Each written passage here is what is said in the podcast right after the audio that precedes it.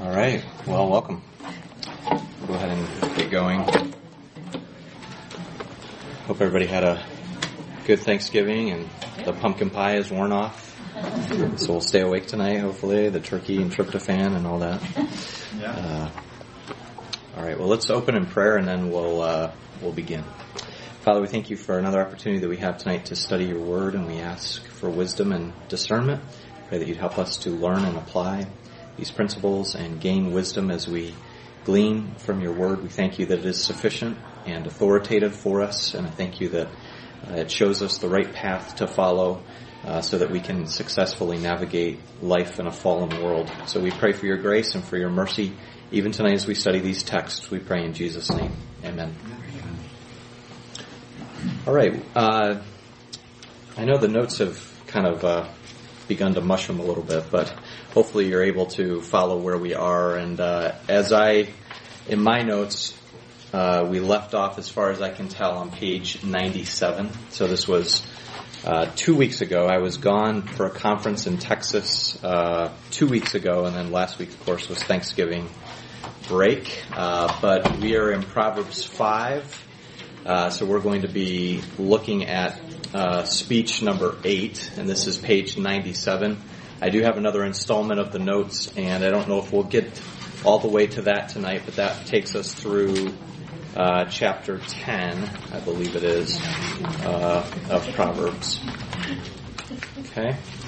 Alright, so we're in chapter 5, chapter 5 of Proverbs, and we're working our way through the prologue, and we've been seeing these different speeches that the Father gives to the Son. There are 10 in all, and we are now on speech 8. If you remember the structure of the prologue, speeches 8, 9, and 10 are warnings against the outside woman that would be attractive to the young man. He's to avoid these temptations, and so we have speech 8 here in chapter 5, and then the opening part of 6, chapter 6, uh, 1 through 19, is actually an interlude in the speech structure. Uh, so we'll talk a little bit about that, and it's a warning against other outside people that might be enticing to the young man. And then uh, the father resumes in 620 his warnings against the outside woman. And then in chapter 7 we have an example story where he looks upon uh, this young man who's caught and enticed by uh, this wayward woman who draws him in.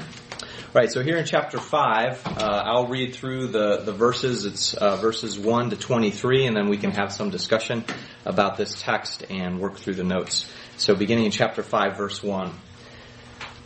It reads, My son, pay attention to my wisdom, turn your ear to my words of insight, that you may maintain discretion and your lips may preserve knowledge. For the lips of the adulterous woman drip honey, and her speech is smoother than oil. But in the end, she is bitter as gall, sharp as a double-edged sword. Her feet go down to death, her steps lead straight to the grave. She gives no thought to the way of life. Her paths wander aimlessly, but she does not know it. Now then, my sons, listen to me. Do not turn aside from what I say. Keep to a path far from her. Do not go near to the door of her house, lest you lose your honor to others and your dignity to one who is cruel. Lest strangers feast on your wealth and your toil enrich the house of another. At the end of your life you will groan when your flesh and body are spent. You will say, How I hated discipline, how my heart spurned correction. I would not obey my teachers or turn my ear to my instructors. And I was soon in serious trouble in the assembly of God's people. Drink water from your own cistern, running water from your own well. Should your springs overflow in the streets, your streams of water in the public squares, let them be yours alone, never to be shared with strangers. May your fountain be blessed, and may you rejoice in the wife of your youth. A loving doe, a graceful deer, may her breasts satisfy you always. May you ever be intoxicated with her love. Why, my son, be intoxicated with another man's wife? Why embrace the bosom of a wayward woman? For your ways are in full view of the Lord, and he examines all your paths. The evil deeds of the wicked ensnare them, the cords of their sins hold them fast. For lack of discipline they will die, led astray by their own great folly. All right, so speech eight here. Uh, he's beginning this speech by a warning to pay attention to his wisdom, and then he begins to describe in detail the character of this outside woman And he provides in beginning of verse 15 uh, the antidote to that, which is to enjoy the wife of his youth. That is the woman who is intended to satisfy his desires. Uh, so as we read through this, I'd like to just pause for a moment and open up the floor a little bit to any observations that you have about the text. How the the women here are described. First, the adulterous woman in the first section, and then the wife in the latter section. Uh, anything stand out to you as you peruse down this passage about these two women that the young man is admonished about? Any thoughts, observations? Well, there's a big contrast between the adulterous woman. Mhm. Um, she's bitter. Um, her feet go to death. Her steps lead to the grave. I mean, those are not good places. Whereas the wife is a fountain that's blessed and a, a graceful deer. Um, you rejoice in her. So there's really a sharp contrast between the two. Okay, right. So it's a very sharp contrast. The metaphors, on the one hand, are all regarding death and bitterness, and on the other hand, uh, those things that pertain to life and uh, refreshment and replenishment. Uh, thinking particularly in the context of ancient Israel, uh, if you've ever been to Israel, it's a very dry climate, and water is necessary for the sustenance of any sort of life. So if there's a water source, there's going to be a population around that water source. So water in the ancient world was really a symbol for life itself. Without water, you would perish. Uh, so water is important in that sense. Any other observations about this text, chapter 5? Well, I think instability and stability Okay. is, uh, is very key, and I think that a lot of people just don't realize the blessing of stability with your own life. Right, right. Yeah, exactly. That's a good point. That uh, one of Satan's most effective lies is to paint the, the desirability of that illusory pleasure, which in the end is husks and hollow, but uh, you don't realize what you're giving up until you've done it. So that's a good point. Stability versus instability. Had a Uh, thought, verse Riker? 21, Mhm. everything is done in full view of the Lord. Yeah. Yep.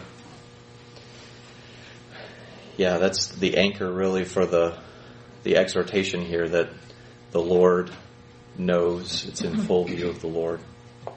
Any other thoughts, sir? The second woman has a plan, you know, and it's to build a stable marriage, to build a family, and shall we say, get on with life. The first woman I would call the party girl. Yeah. Eat, drink, and be merry, for tomorrow we may shall we help me. Eat, drink, and be merry, for tomorrow we may die. Right, right. Yeah, there's there's this uh, allure of momentary pleasure, but in the second context, it's it's life, it's longevity, uh, sustainability. So definitely a contrast in that sense too. Good thoughts. Any other observations?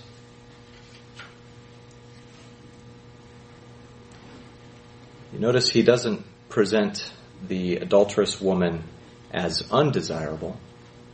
She is desirable, verse 3, but it's the aftermath that destroys. Uh, so, although the illusion is uh, such that would be desirable, in the end it brings death. Uh, this is reminiscent of how Paul talks about Satan being able to transform himself as an angel of light, that is, to present himself as desirable. And this is what uh, temptation is, really in any form. Uh, temptation is a form of idolatry seeking to displace the supremacy of the Lord with other things that we find or think are more desirable. And so the temptation uh, draws him in, but in the end, it's there's nothing there. It's it's it's a banquet in the grave, as one writer has pictured sin. All right, good thoughts. Any other observations about the text?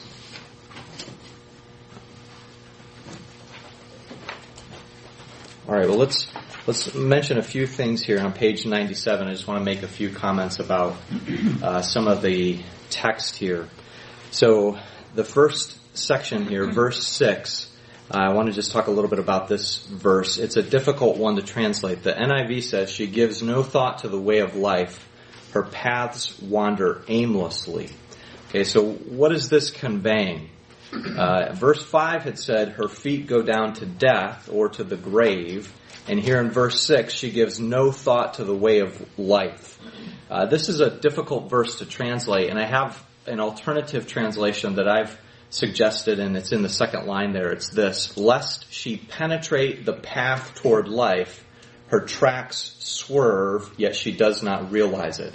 That's another way we might translate that. In other words, uh, what I would suggest is this word that the NIV has as gives no thought can also mean something that breaks through or uh, pierces something else or penetrates something else. So I think the point of this verse is uh, she wants to avoid that which would lead to life, so she continues to back away from it. It's sort of this idea that uh, there, those who are apart from Christ have a, uh, a strange repulsion at the same time as attraction to the gospel. Uh, I don't know if you've encountered that in, in lost people, but there's often some sort of draw toward the gospel while at the same time not wanting uh, the gospel to expose areas of sin in the life. And so that seems to be the character trait of the wayward woman. She wants to avoid uh, anything which would lead her to the path of life. She's more comfortable in the ways which lead to death. All right, and then page 98 on verse 14. This is also a difficult uh, verse to translate. The NIV says, I have come to the brink of utter ruin in the midst of the whole assembly. The question is, what sort of an assembly is this? And what does it mean that he came to the brink of utter ruin? Uh, if you were just reading this verse, what would you picture this as? What does it mean I have come to the brink of utter ruin in the midst of the whole assembly? What do you think that would be talking about? Any thoughts or ideas? He's been sinning. And, you know, I'll use the term incorrectly, serious sinning. Okay. Right. So he's, the, the picture here would be he's in jeopardy of losing something or coming under uh, some sort of legal penalty or he's, he was at the brink of or nearly to the point of uh, getting into serious trouble. Uh, this is a verse in which uh, the newer NIV is somewhat different from the older NIV. I, I, read the older NIV. It says, "I have come to the brink of utter ruin." Uh, that's probably, in my mind, a better translation. The idea is he was almost to the point where he suffered some sort of sanction against himself. Um, and this is, I think, an imagined legal trial where he would be tried for some sort of uh, legal sanction due to his illicit activity. So, in other words, he's saying, uh, if if you pursue this wayward woman, you're going to come to the point where you face consequences for that that are undesirable and are uh, such that sanction.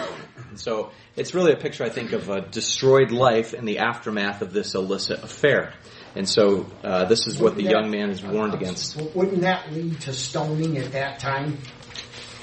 And to me, that's to the point of no return. Yeah. Yeah, that's true. That raises a good point. So this is a question that I often wrestle with or ask myself and others. Um, you know, it's it's clear that the penalty for adultery in the Old Testament was stoning. The question is, how frequently was that actually enacted? Think of an example, David and Bathsheba. Although the child dies, there's never talk of stoning David. He was the king. He was the king. But there's no recorded instance, to my mind, in the, all of the Old Testament where that actually happened. So the question is, this is the ideal in the sense that it's it's a very harsh penalty, the ultimate penalty, so as to uh, you know to to prohibit the crime. So, you know, if the penalty is a deterrent, right, against the crime, but was it actually done? I don't know. That's the question. But it, it this could be the terminology that's that's being used here. Uh, the idea is he's almost to the point of complete destruction, whatever that meant in that context. With the with the section, we're starting in verse seven with the context. Is it also just referring to even um, his his reputation in public? Yeah, I think so. It's it's not clear what this assembly is. Some would say this is a legal assembly, so he's uh, in front of a jury of some sort. Uh, others would suggest this is the assembly of sages, but it's not clear uh, that there frequently was a meeting of the sages. It seems you get glimpses of this in Ecclesiastes and some other places that that may have been the case, but uh, he's probably in jeopardy of losing his standing in the assembly of renowned people. Uh, whether or not this is legal, it's it's not clear from the context. It's difficult to determine. So, good point. All right, other thoughts about that? Okay, so in other words, the consequences are severe. Uh, if he pursues this, uh, it will destroy him in various ways. All right, now I want to spend a little time talking about this, uh, verses 15 and following.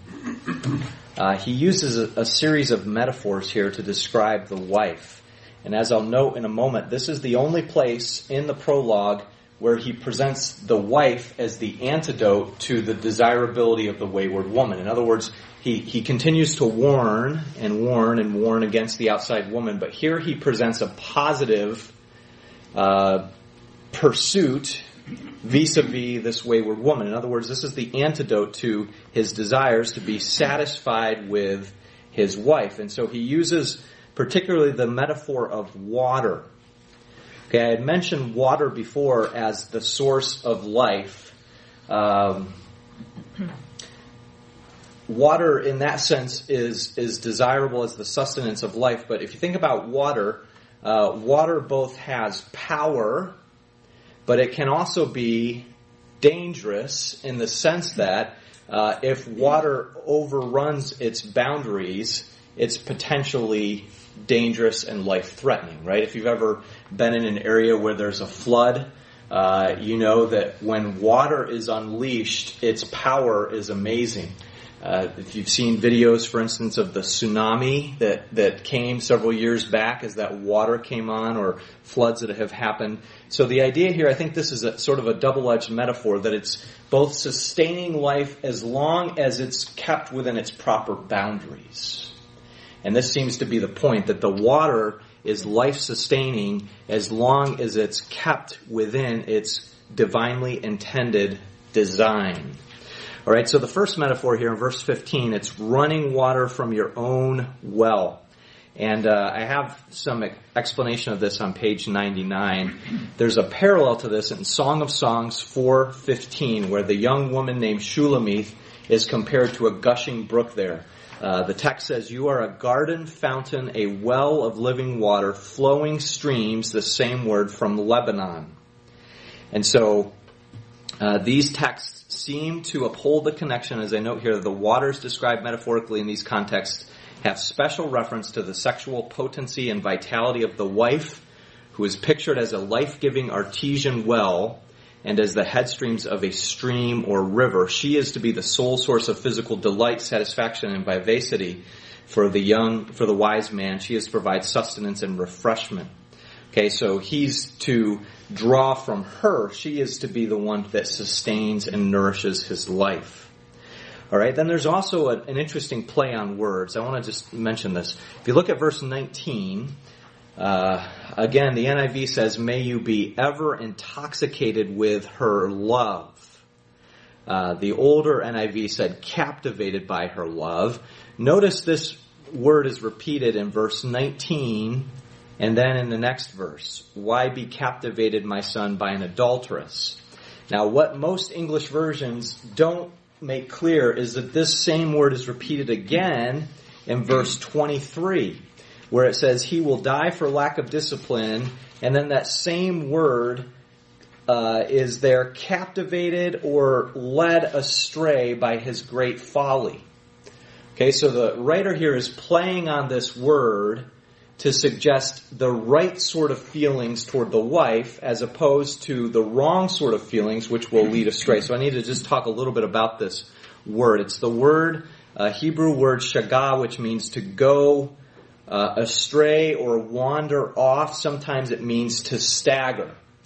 So what it seems that the father is saying here is you're to be enraptured by the wife rather than being enraptured by the outside woman because if you're enraptured by her, you will be enraptured or led astray to your folly, ultimately to your death. So it's a play on words here, uh, suggesting uh, where he's to invest his emotional energy. So when it says to be intoxicated with her love, I would translate it uh, this way: Let her breasts satiate you at all times. Keep losing your mind over over her love. So in other words, the idea is. Uh, he he goes crazy. He can't think straight. He's to have rapturous feelings toward his wife. And if uh, you remember what it's like to be young and in love, right? This is uh, often the case that uh, it's hard to think of anything else because your emotions are so wrapped up in this person that you're in love with. And so this is what the father is saying. You're to be in, the son is to be in love with his wife because if he funnels his emotional energies in that direction, he won't be enticed to funnel his emotional energies in an errant direction, which will lead him off the path toward death. So it's not suggesting that, uh, the, the, the, beauty, I think, of, of true Christianity, true religion is the fact that it's not just don't, right? It's do. So in other words, this is what Paul always says in the New Testament. We don't just put off, we put on. We don't just stop it, we start doing this. This is what Ephesians 4 is all about, right? Uh, don't steal, but work so you can give to those who are in need, right? Don't lie, but speak truth. So there's always a positive, eh, so that we're investing ourselves in the positive rather than always saying no, no, no. There is a place for stop it, kind of an approach. Don't do this but it's always balanced by do this, a proper pursuit. So here the wife is that proper pursuit. If he pursues her emotionally, she will satisfy him. The wayward woman will not do so. Okay, questions on this or thoughts? Yeah. So the irony about this is that this is written by Solomon. Mm-hmm. And the, the paragraph seems to be referring to a single wife. Yeah. So how do you kind of reconcile the fact that he certainly did not fall into that category? He learned his lesson. Right. Well, he, he didn't follow a lot of the, the advice. Uh, when you get to the, the last chapter where Lemuel's mother is berating him, if you remember chapter 31 and saying, it is not for kings to give themselves to wine or to women in excess. And uh, it seems that he probably does both, at least one. So um, you know, the, the question that goes along with that is, how can the Song of Solomon be written by Solomon if he has so many wives or women? So I don't know. The, the best answer I can give is, uh, in his youth, there probably was uh, a true love, but it very quickly got off the right path Uh, because he married for political reasons, for other reasons, and this was a slow descent away from the Lord. So, yeah, you're right to point that out. It is ironic, but it's true. If, if he followed his own advice, it would have kept him from a lot of problems and, and things that eventually caught up with him, such as idolatry and other things. So, do you think this was written in his youth, or are these a collection of writings throughout his life? Yeah, it's hard to say. What the Jewish rabbis, and I don't always think they're on the right track, but sometimes they are. They they said that Solomon wrote Song of Solomon when he was young, Proverbs when he was in middle age, and Ecclesiastes when he was an old man. That's possibly the case. Uh, others have suggested, well, if he apostatized later in life, which you might pick up that suggestion from First Kings, then could he have written Ecclesiastes? I don't know that he completely apostatized from the faith, but he did seem to spiritually deteriorate. So I don't know.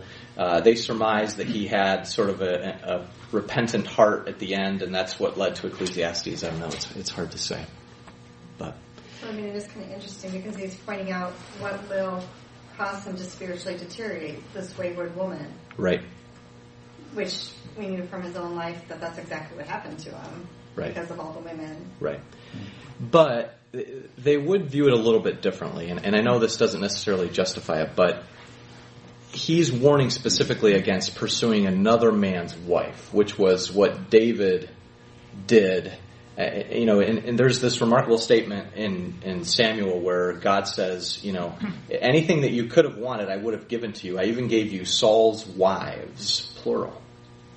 You know, we, is this condoning polygamy? Well, no, but there's a sense in which David was, he had access to what he would have desired, but he went after what was off limits to him, i.e., Bathsheba because she was Uriah's wife. So even though Solomon had multiple wives, uh, it wasn't viewed as pernicious as long as he was the sole husband of these multiple wives rather than pursuing someone else's wife, which is probably what's in view here.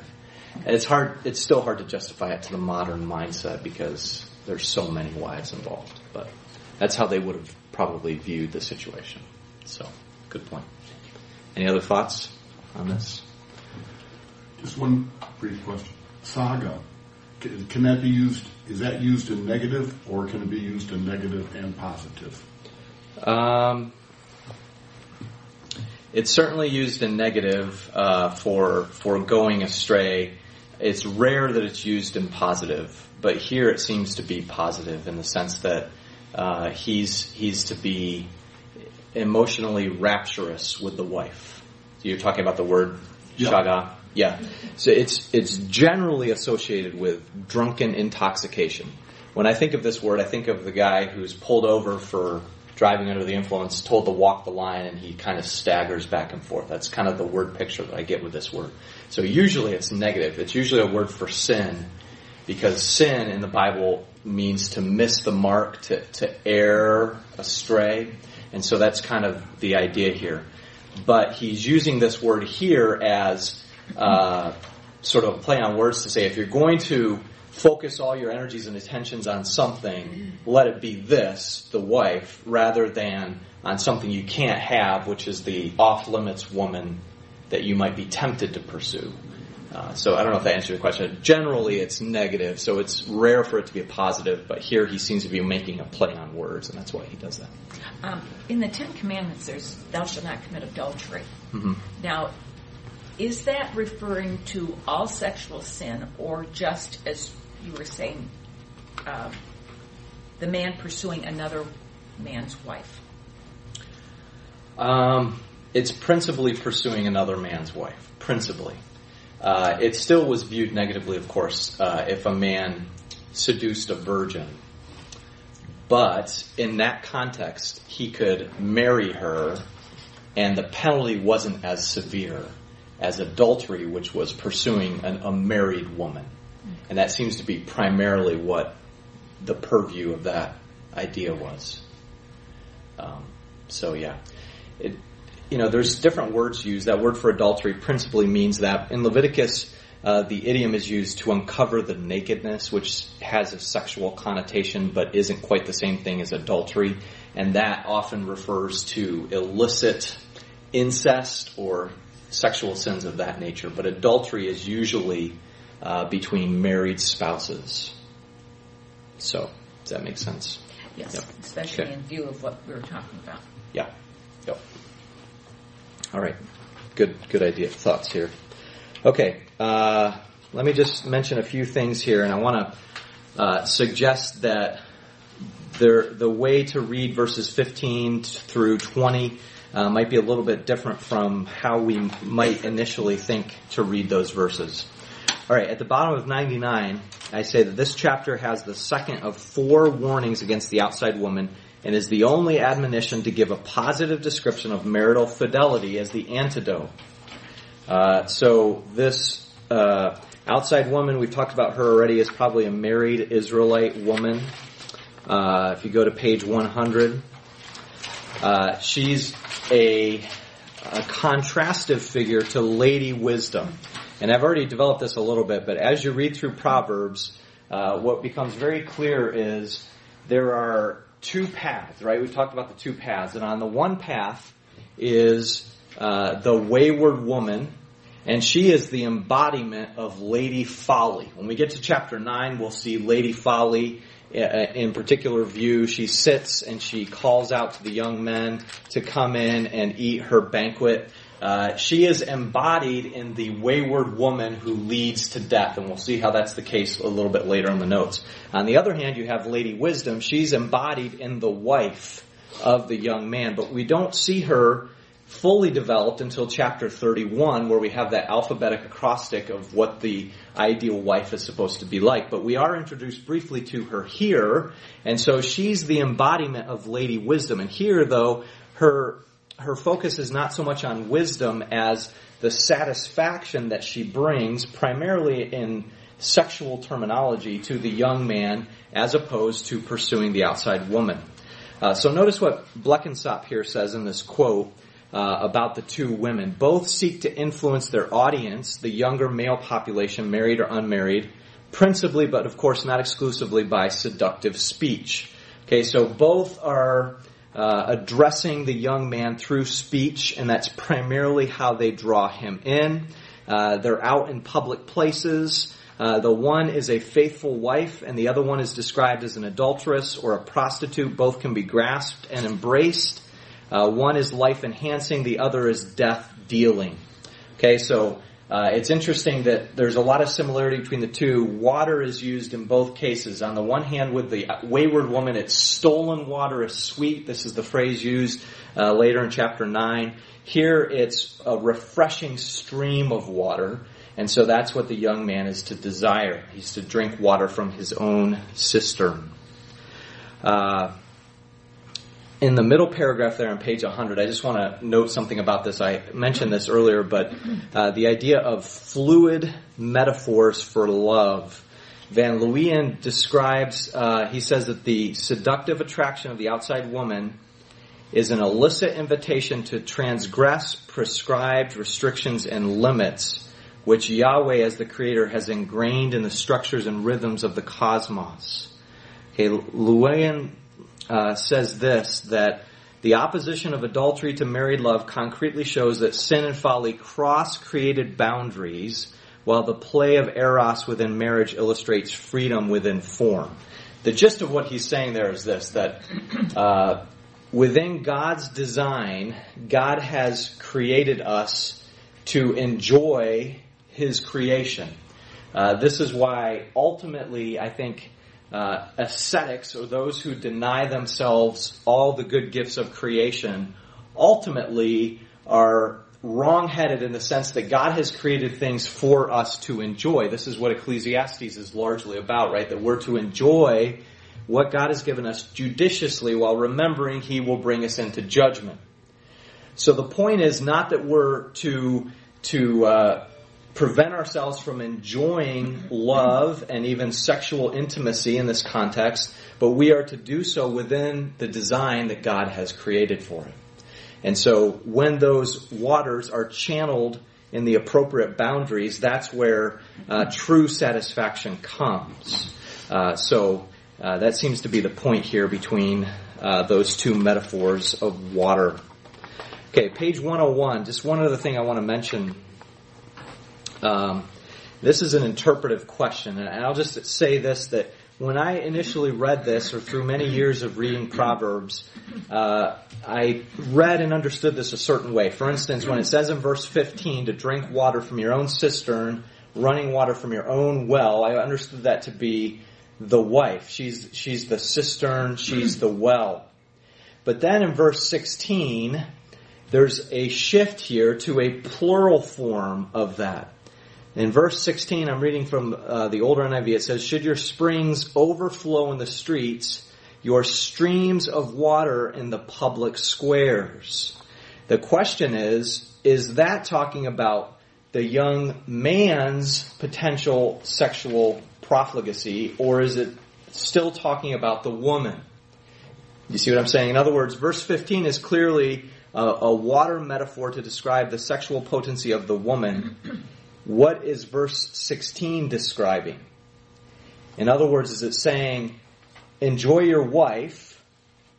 Why should your springs flow in the streets?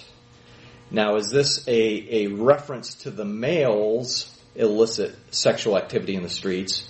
Or is this still describing the woman? Do you see what I, am saying? So in other words, the way I often read this was that 15 was about the wife, but 16 was about the man who, not being satisfied with his wife, was seeking sexual satisfaction and intimacy uh, in other places, in the streets and in the public squares. However, as I've studied this more, I've come to the conclusion that I don't think that that's really what he's saying in verse 16. I think the, the metaphors are consistent because, uh, for instance, uh, when we come to 17 and 18, it's clearly a reference back to the wife. Otherwise, he's switching water metaphors from the woman to the man. You see what I'm saying? So in other words, I would take 16 to also be a reference to the woman. If that's the case, what does this mean?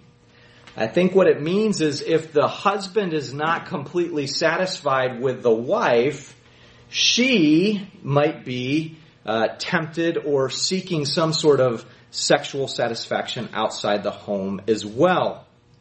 Uh, so this is a somewhat controversial uh, interpretation in some. Se- I mean, it's not super controversial, but it's uh, there are not as many necessarily that are completely convinced that this is the case, but I think it is based on the consistency of the imagery. Okay, so uh, I have a quote here again from Leeuwen. Uh, he says, verse 17 makes clear the water sources in 15 and 16 and 18 do not refer to male fluids or to progeny. Some have argued that the shift from singular water sources to plural indicates a shift in subject Instead, the plural serves to intensify the notion of abundance found in the wife.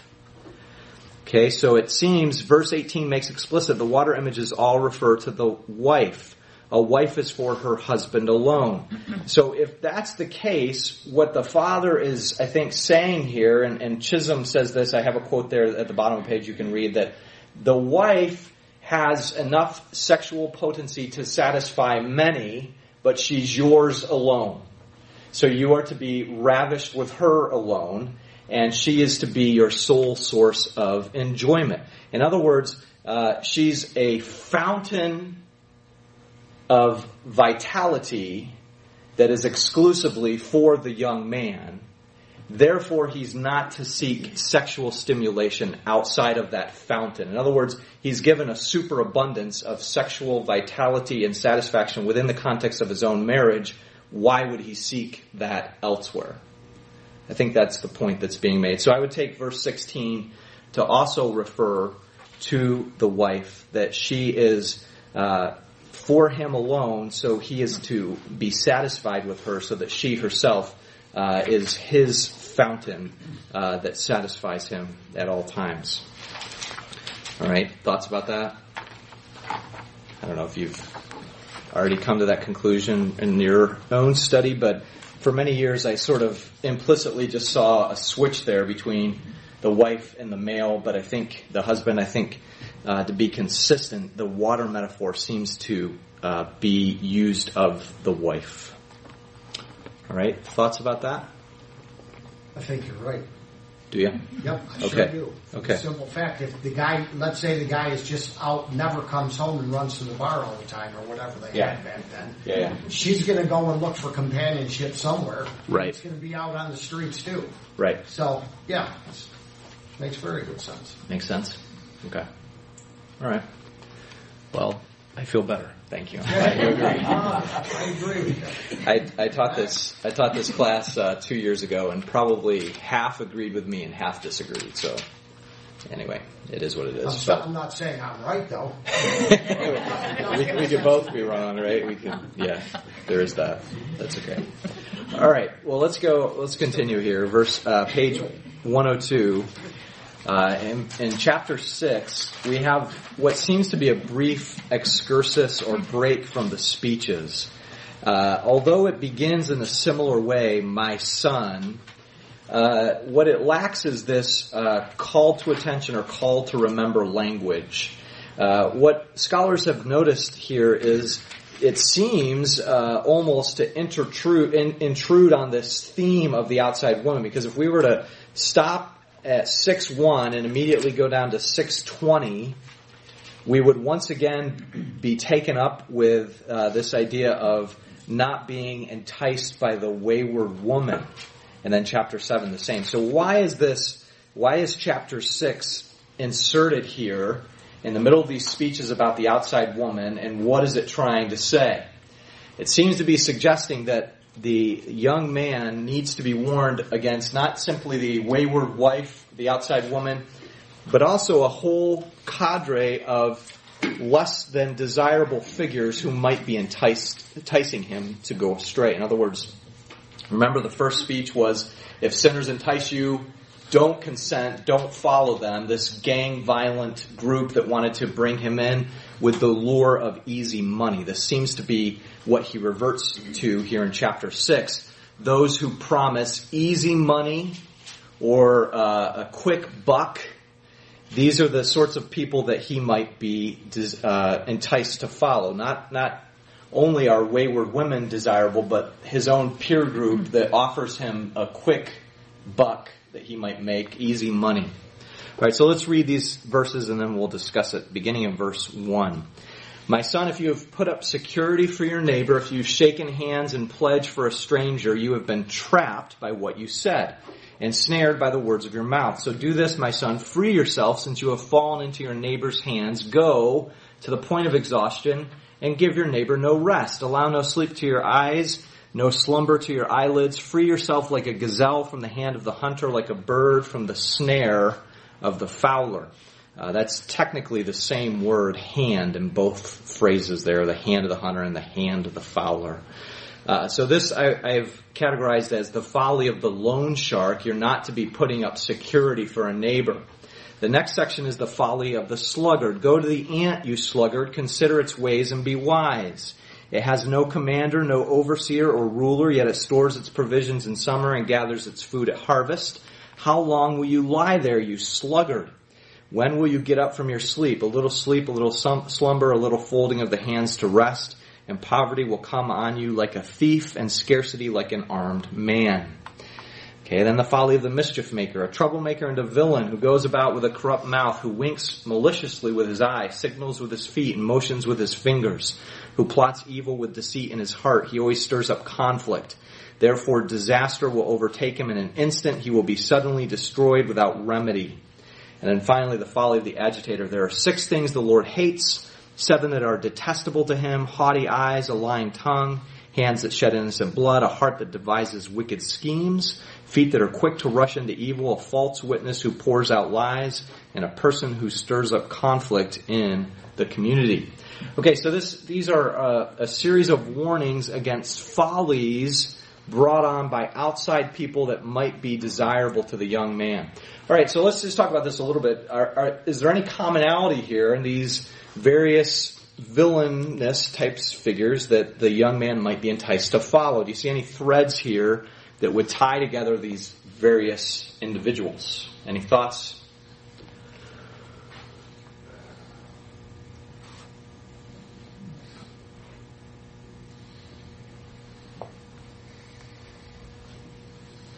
The only thing that I could think of is don't be taken in by your peers. Okay, don't be taken in by your peers. Uh, these are peers that uh, aren't really after the, the welfare of the young man, right? So they're ones that might be desirable, but they're really enticing him uh, toward the wrong path. Okay, any other thoughts? I have a question. Mm-hmm. On that first section about the loan shark, yeah. Um, I, I get the part about don't be putting up security for the neighbor. Mm-hmm. Uh, but then after you have, he says, go and free yourself and then give your neighbor no rest. Then it says, allow no sleep to your eyes, no slumber to your eyelids. Yeah. How, what is exactly is he supposed to be doing there? He's supposed to be after the neighbor to pay up or he's supposed to be paying up for the neighbor to get him off his back? Yeah, he's he's essentially co-signed for a loan Yeah. that he needs to do whatever he can to get out of. So uh, verse 1, if he's put up security for his neighbor. In other words, he's been uh, the co-signer here who's uh, the one that's responsible now for this loan. He's to go to his neighbor and seek to get out of this agreement in any way possible. So it's sort of an exaggerated, almost comical exhortation here that he's to do whatever it takes to get out of this bad deal because it's going to financially bring him down. Even even if he's got to be paying it off on his own, is that correct? I would say so. Uh, you know, he the idea is he's pledged something for the neighbor, and so he's to do whatever it takes to get out of this because now he's he's fallen into the hand of the neighbor. He's come under the power of the neighbor. Uh, you know, as as the saying, the, the borrower borrower is slave to the lender. So this idea that he's financially jeopardized his himself through this uh, bad loan idea. Okay, good good thought. Well, notice some things that might stand out as we go through this. One is uh, words that are repeated. So, for instance, notice how hand in verse 3, you've fallen into your neighbor's hand, and then verse 5, you're like a gazelle uh, that's fallen into the hand of the hunter. Uh, in biblical terminology, particularly in the Old Testament, what does the hand represent? Any ideas? When it when we say that you've fallen into the hands of so and so, what does that mean? They got you. Okay, right. So the hand really symbolized the power or the vitality of someone. Uh, the Holocaust memorial in Israel, in Jerusalem, is called Yad Vashem, which in Hebrew means the hand and the name. So the idea is someone's vitality, their, their life is symbolized through the hand and their legacy through the name. So this Holocaust memorial was built to, to endure as a testament to their life and their legacy, essentially. So whenever you see hand in the Bible, it's not just the physical hand so much as the power uh, that someone has. So he's fallen into the hand, and then notice verse 4 uh, he's not to allow sleep to his eyes. What's interesting about this is sleep then becomes a key theme in the next section. If you look at verse 10 and, and 9, how, when will you get up from your sleep? A little sleep, a little slumber, a little folding of the hands to rest. Uh, so the idea there is sleep. Uh, you're not to give sleep because you've fallen into this bad loan. Instead, you're to get out of it in whatever way possible. Uh, there's another catchword, uh, which is the word um, in the next section, uh, the idea of a villain. Uh, no, in verse 11, uh, this idea of a thief or a uh, the word is really a drifter is then repeated in verse 12 as the villain. So there, there are several catchwords here that seem to suggest uh, the connection between these. Notice then also verse 13, this villain is doing something. He's signaling with his body parts. The eye, feet, fingers, heart, mouth in verse 12. And then notice the last section, how this evil that the Lord hates involve the eyes, tongue, hands, heart, feet, okay, and the mouth and pouring out lies. Okay, so there are connections here that seem to suggest these are not just random uh, descriptions, but they really are meant to be taken together, and they kind of form a, a coherent thread. These are the types of people that might draw him in. Those that uh, promise a quick gain or promise some sort of uh, power or notoriety, uh, he's to avoid them because they will take him down the wrong path. Okay, any other thoughts or observations about it before I give you some some observations or thoughts? All right. Well, you notice on the bottom page 102 there, uh, just some some thoughts about the translations here. Uh, I think what this means in verse 1, if you've put up security for your neighbor, I say in the second sentence there, the notion includes backing someone else financially in a venture for which the son becomes liable. So he's co-signed on a loan. We might translate this verse, my son, if you have co-signed a loan for a companion or have shaken hands with a stranger.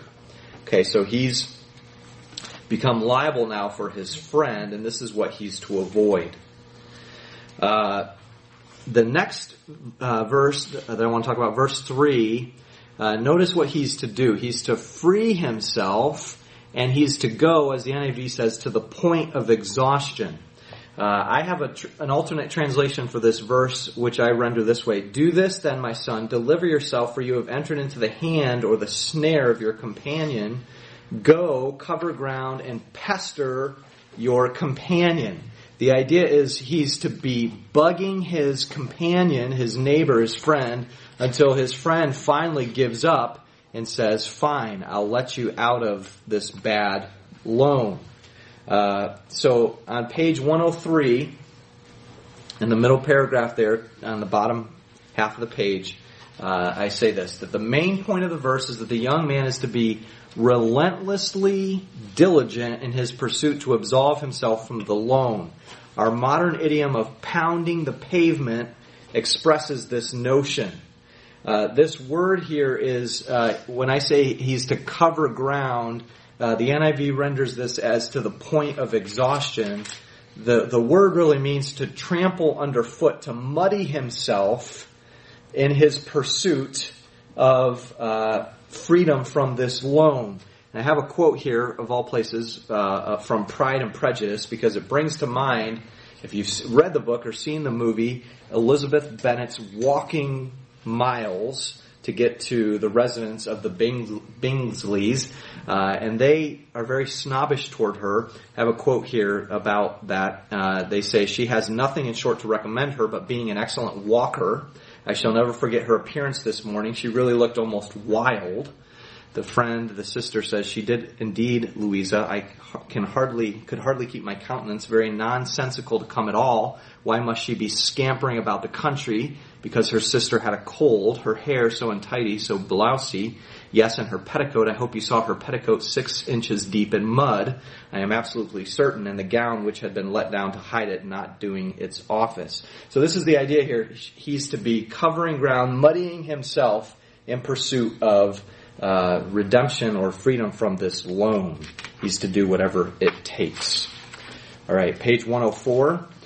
Uh, he's to free himself like a gazelle from the hand of the hunter. I've already mentioned this, but hand is the power of someone or control, so he's to be uh, freeing himself from that. Uh, verse 6 mentions going to the ant. Uh, I don't know if you've ever observed ants at a picnic or on the sidewalk as they're gathering food. You know, scientifically, it's pretty fascinating how much weight they can carry in distribution to their own weight. They're actually pretty powerful creatures. And so the ant here is used as an example. And I have some notes here about this. This is likely the harvester ant, which is native to Canaan. And it was also described in a 14th century proverb. Uh, so if you think of the 14th century, this is during the time of the judges. This has been discovered in an inscription, and the proverb reads this: "If ants are smitten, they do not receive the smiting passively, but they bite the hand of the man who smites them." The idea is they're spunky and vivacious, uh, and so they're to be uh, seen as an example. Here, however, uh, it's they're taken as an example of industry, and this is another uh, in Proverbs 30, verse 25, Agur, a later sage in the book, he says this, the ants are a people not strong, yet they provide their food in the summer. So the idea is they don't have a taskmaster, they just naturally go uh, do this, so they're to be an example to the young man. Now let me just talk a moment about this. I don't know if I have this in the notes later perhaps, but um, when the sage uses an animal as an example to the young man, uh, what is the point of, of using an animal as an example of wisdom? One thing that I've noticed and others have noticed about wisdom literature is whenever animals are used as examples, they're never domesticated animals. They're always wild animals. Think of the book of Job, right? When the Lord comes down in, in his speeches to Job, he doesn't say, consider the goat, right? Unless it's a wild goat. He doesn't say, consider the cow or consider, you know, whatever the, the sheep. He, he says, consider these wild animals. So why would the wild animal vis-a-vis the domestic animal be an example of wisdom? Have you ever thought about that? Stuff that I think about, but um, why why would a wild animal be a better paradigm for wisdom? They're part of creation. Okay, they're part of creation, so they they they exist. You know, as God tells Job, outside of the range of, of human dominion, and in that sense, they have things to teach us about how to live successfully within the God designed cosmos that He's given us. Right? In other words, they, they can do this without us having to teach them how to do it. They just naturally thrive and exist within the context of God's creation. And so, in that sense, they seem to offer a lesson to us about how to live not cross grain, but in the grain of God's design and intent for the cosmos. Any other thoughts along these lines? I mean, I, I think that's that's what's going on. If you look at a cow in the field, there's not a whole lot to gain from you know just chewing the cud and, and wandering around the field. tastes good, though. Right. it sure does. But if you look at a wild animal, there's something uh, mysterious and captivating about a wild animal, how it survives, how it cares for its young, how it thrives in the wilderness. Think of, uh, if you've ever watched the, uh, the documentary series Planet Earth, right? If you've ever seen this BBC production, there are some amazing uh, creatures in the universe and creation that do amazing things. And so the point seems to be uh, if they can thrive in this sort of an environment, think of like uh, one episode deals with the, the plants animals that live in the Atacama Desert in South America where there's essentially no precipitation through the year other than a, a dew that comes. And yet there are plants and animals that live there. So how do they do that? Well, they have some sort of wisdom that they've applied to their life. So this is what the young man is to do, to look at animals that are beyond the realm of our dominion and see what lessons we can learn from them.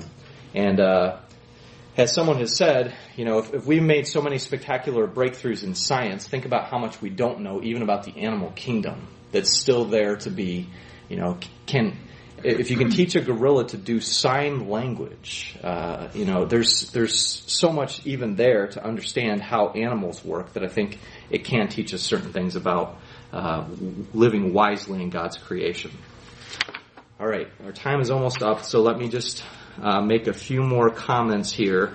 Uh, if you go to page 105, um, just want to talk about these uh, verbs here at the bottom of the page, 612 through 14.